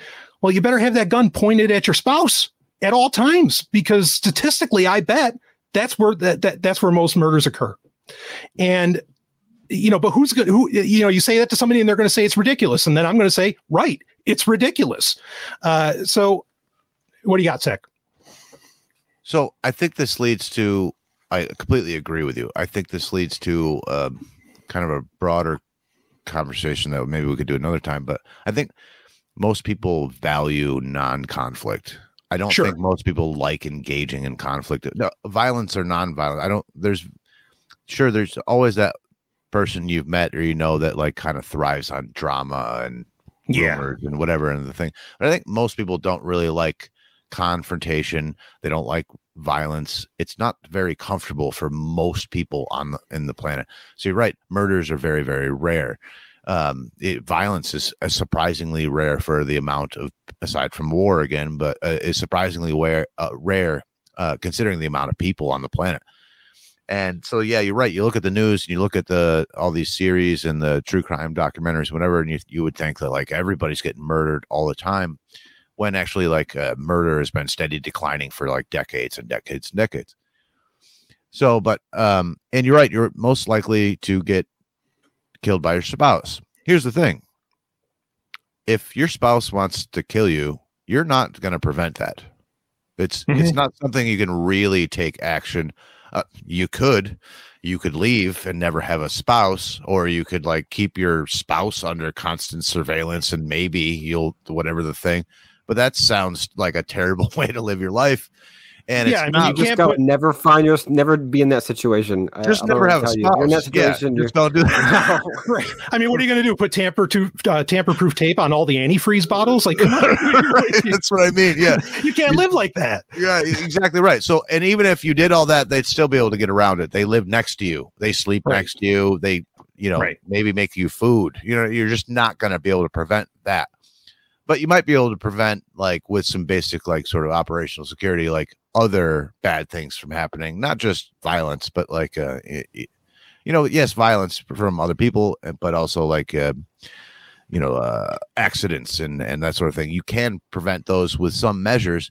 It would be you could spend all of your time trying to prevent your spouse from killing you and still not succeed. It's like it's a fool's errand. There's just no way you're going to do that. But you can prevent like um you know, with basic security on your house. You can try to prevent people from coming in your house or anything like that or even even though that mm, unlikely. Like I'm prepared for natural disasters. This is also unlikely. You know what I mean? But I still prepare for these things because if it does happen, I don't want to be caught with my pants down and my parent, my family's screwed and and blah blah blah blah blah. So I have a, you know a basic responsibility for these things. Same thing with like violence. Uh, someone committing violence against me and my family is probably super unlikely, but I'm still going to be like somewhat prepared for it. You know, um, like I know the entry points to get onto my property. Do you know what I mean? Like I just right. basic things like and and um you know I, there isn't a right answer here this is just perspective really it's just a, Yeah. a matter of subjective preferences there's not a right answer but um you know the, like there's certain measures that you can take including force that uh you would take against someone that may uh, commit violence at you eh, against you, just like any other sort of unlikely thing we might prepare prepare ourselves for. So, even though like this, your spouse is um,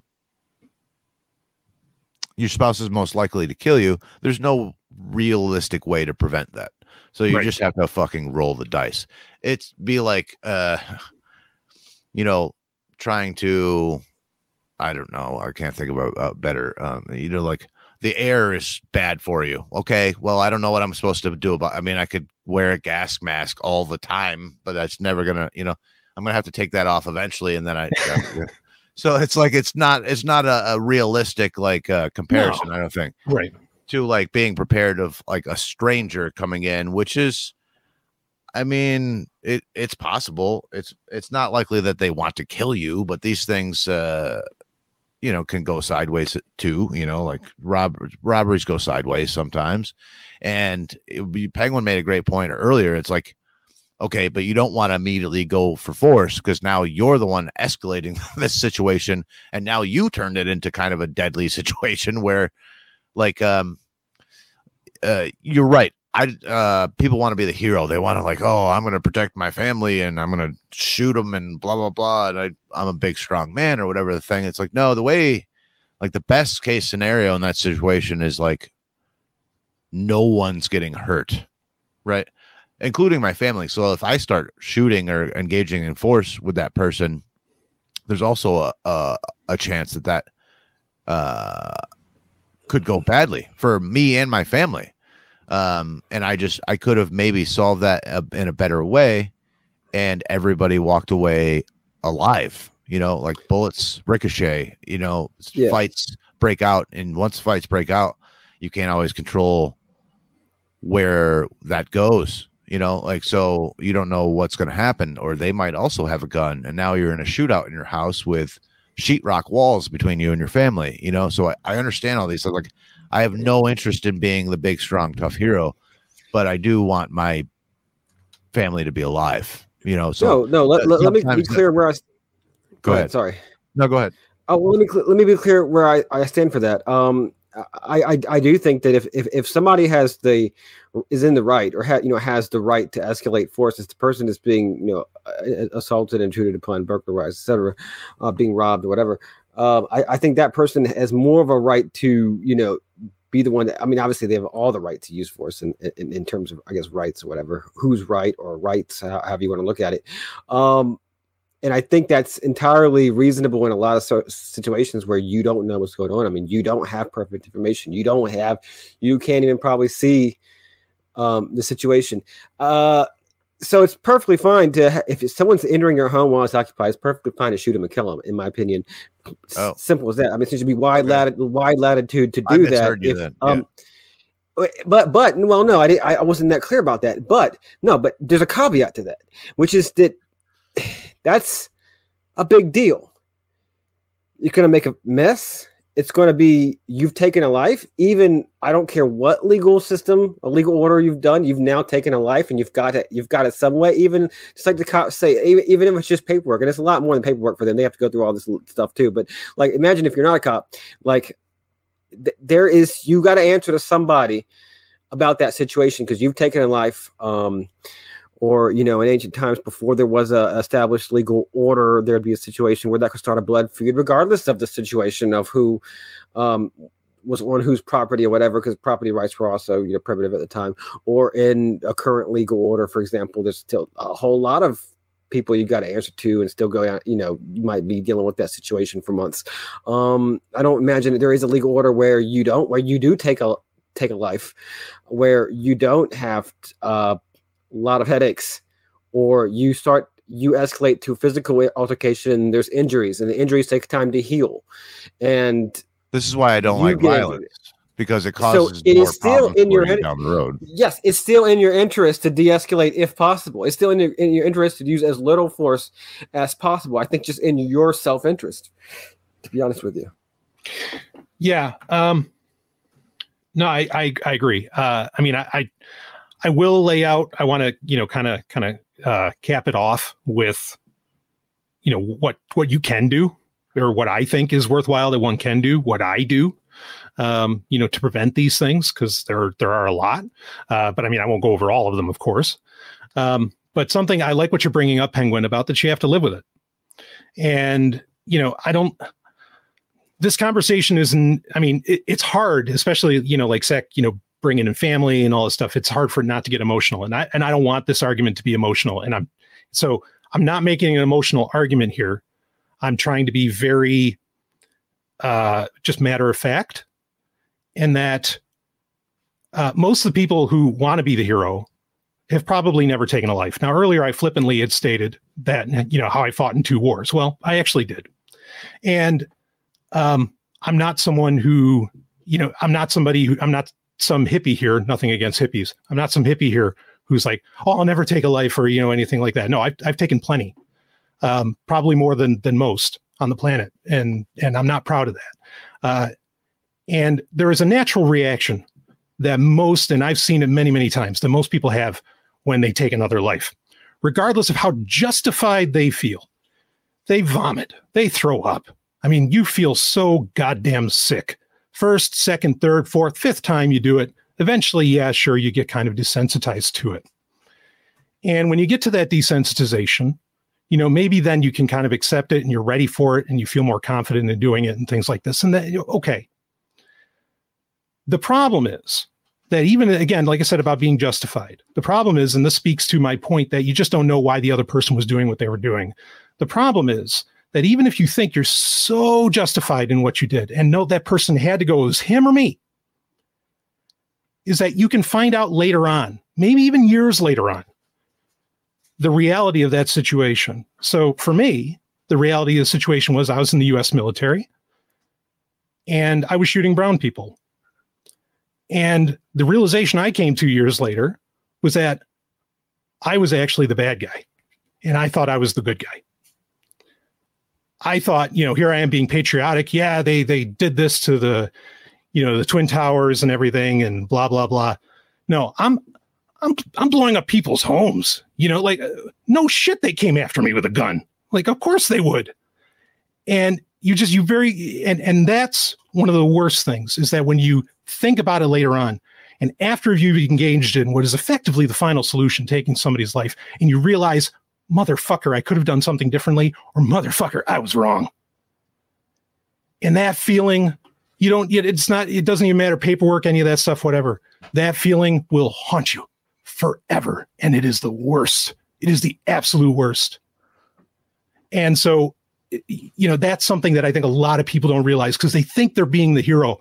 But what happens when you find out you're the villain after the fact? Uh, and and that it, it's terrible. What do you got, Sec? Well, I, I appreciate you sharing that that experience. I really do. I know that was probably hard to do. So I uh, thanks for doing that. Sure. Yeah. I, I mean, again, I don't want it to be emotional. Like I, I consider that a fact. Like I've seen so many people vomit after the first time they've killed.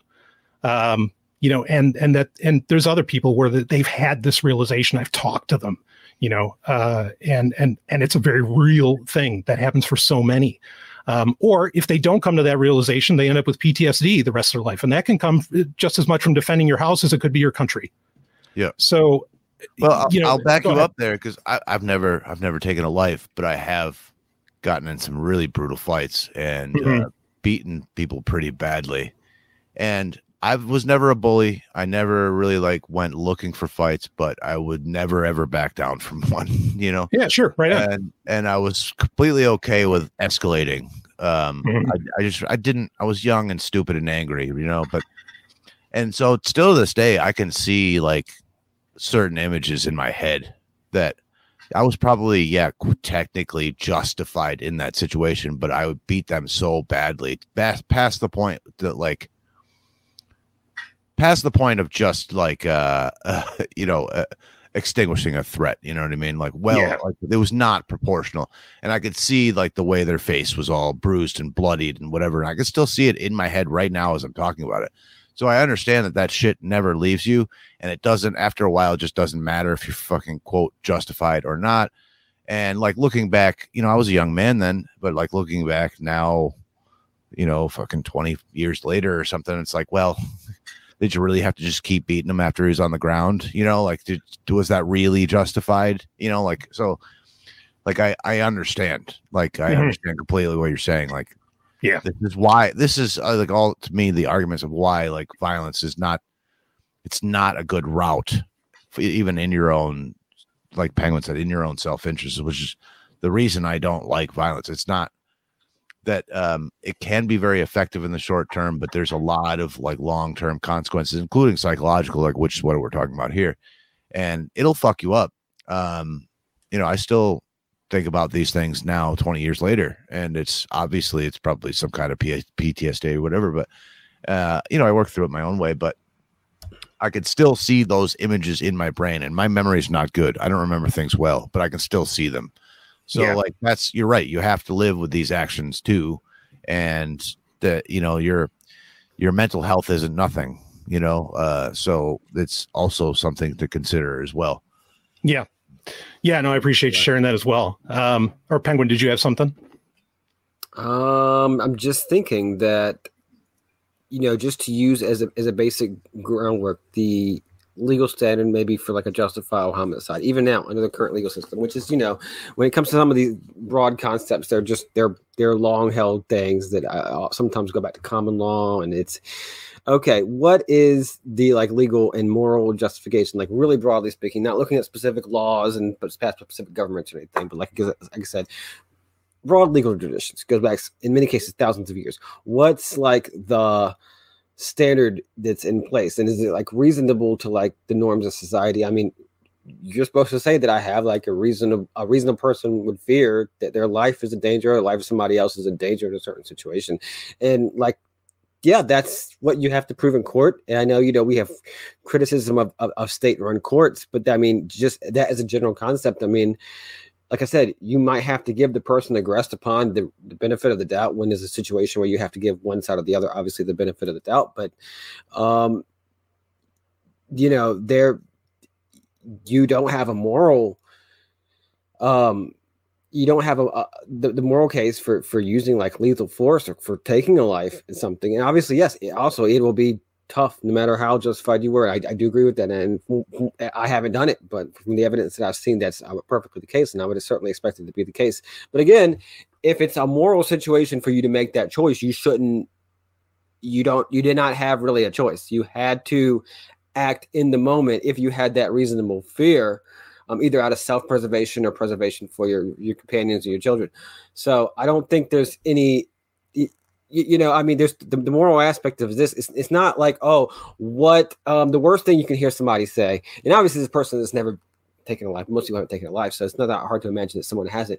But the worst thing you can hear someone say is like, wh- "How much force can I get away with in a certain situation? What situation can I shoot somebody?" And you'll hear that from time to time, and that's like one of my biggest pet peeves in in, in all of life. No categories like that is one of my biggest pet peeves in the entire world because that is not the norms of society and of any society, um, which universally is like against certainly against killing and violence, you know, even if there are huge carve outs in certain situations, you know, I mean, war, obviously, that is considered justified by most people um, under statism or whatever, under, under typical norms, typical status norms. Um, so you may have large carve outs, but the default position still is against any killing Yes. and generally any violence. That is the default position. Everything else is, is a carve out or a caveat. So, uh, uh, yeah, there is the case of like what's legal, and then there's the case of what's moral. What's moral has to do has, only you know what you were thinking at a given time or what you perceived at a given time. What's legal might give you the benefit of the doubt in a situation, but ultimately, what what's moral has to rest with you and, and you know with your creator, of course. Yeah, yeah, absolutely. I mean, again, if we were to get into ethics, I mean, you don't even have to get into ethics. Your body tells you, you know, like Sec said, most people want to avoid violence.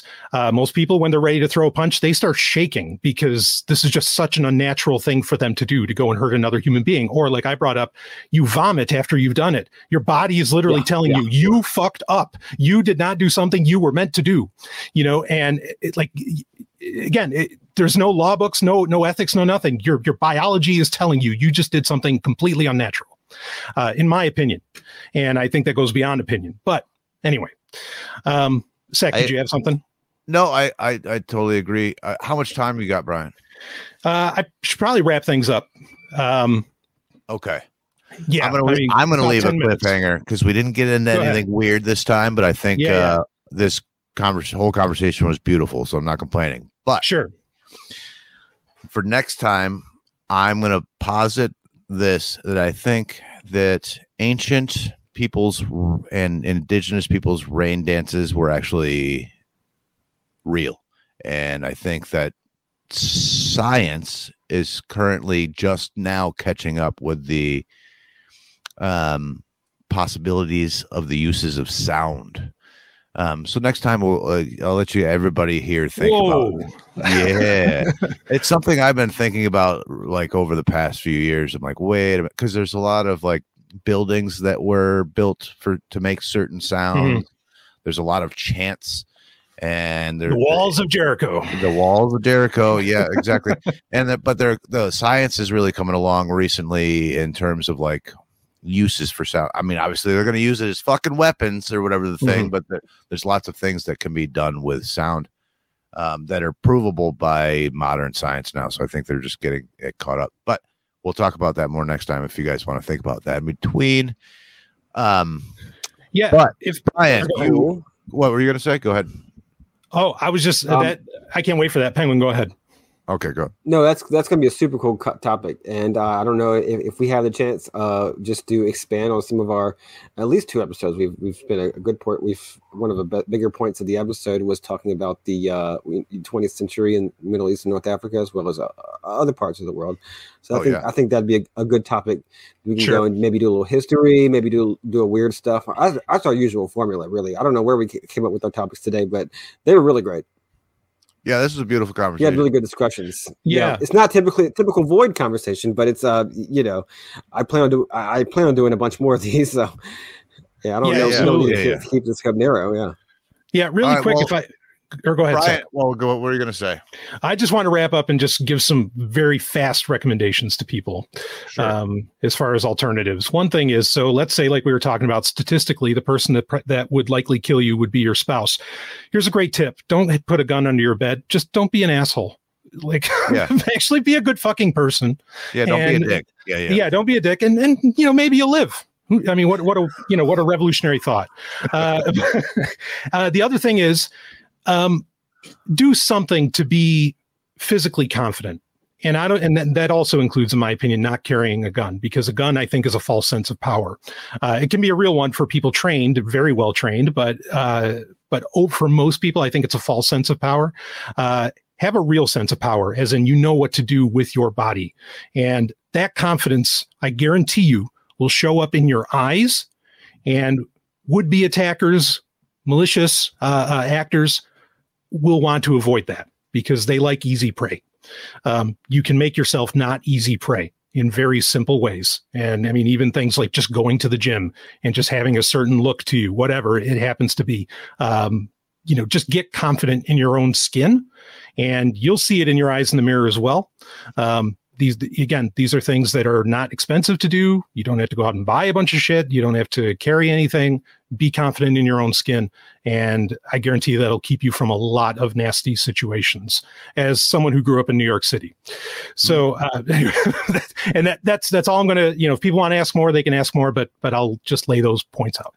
Well said. Yeah, I'm I'm I'm pretty I'm a pretty strong advocate of uh, uh, of me carrying guns because I choose to do that. I, I think Sure. we should have the choice to be able to do that. But I think you know it, to, to think that uh, some people are under the impression that it's been the norm at any place in any time in history for for I mean guns have been around forever, but for everyone to carry a gun. Uh, I I don't know if you really can compare a, a, a- a knife or something to that, but it's never been the norm for people to walk around carrying a carrying a gun.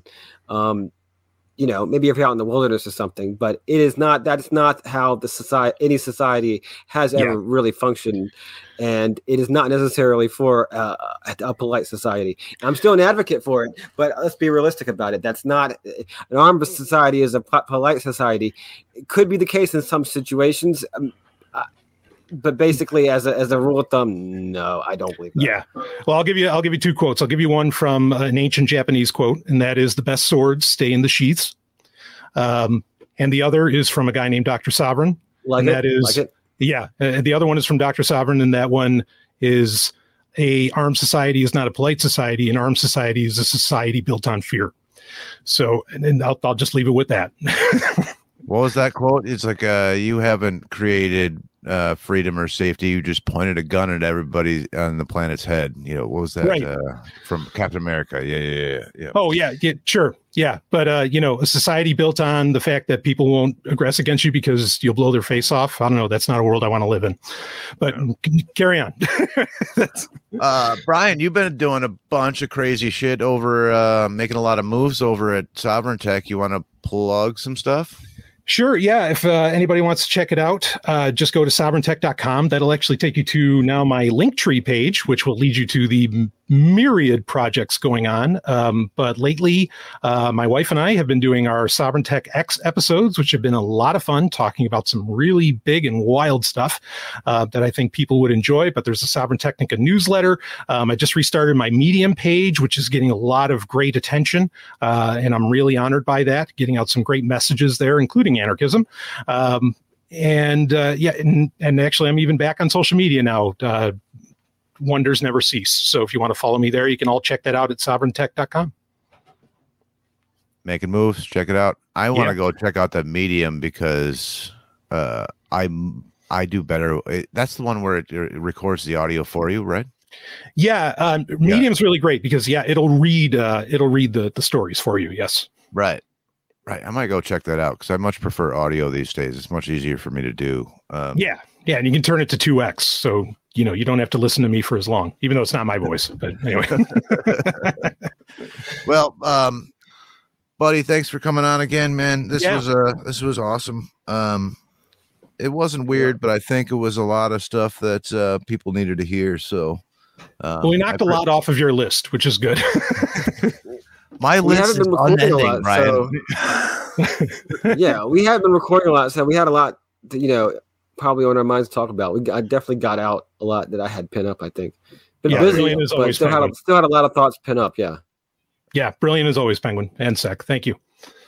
All right. Well, thanks for coming on. I, dude, I always, uh, I always respect and appreciate your opinion on here. So it's, uh, Same, it's guys. Always, always a blast. We'll, uh, we'll do this again in the usual time frame. So, um, everybody listening, be, uh, excellent to each other and, um, don't let your spouse kill you. Woo. Great note to end on. Peace. happens Peace. more often than you think. Ciao.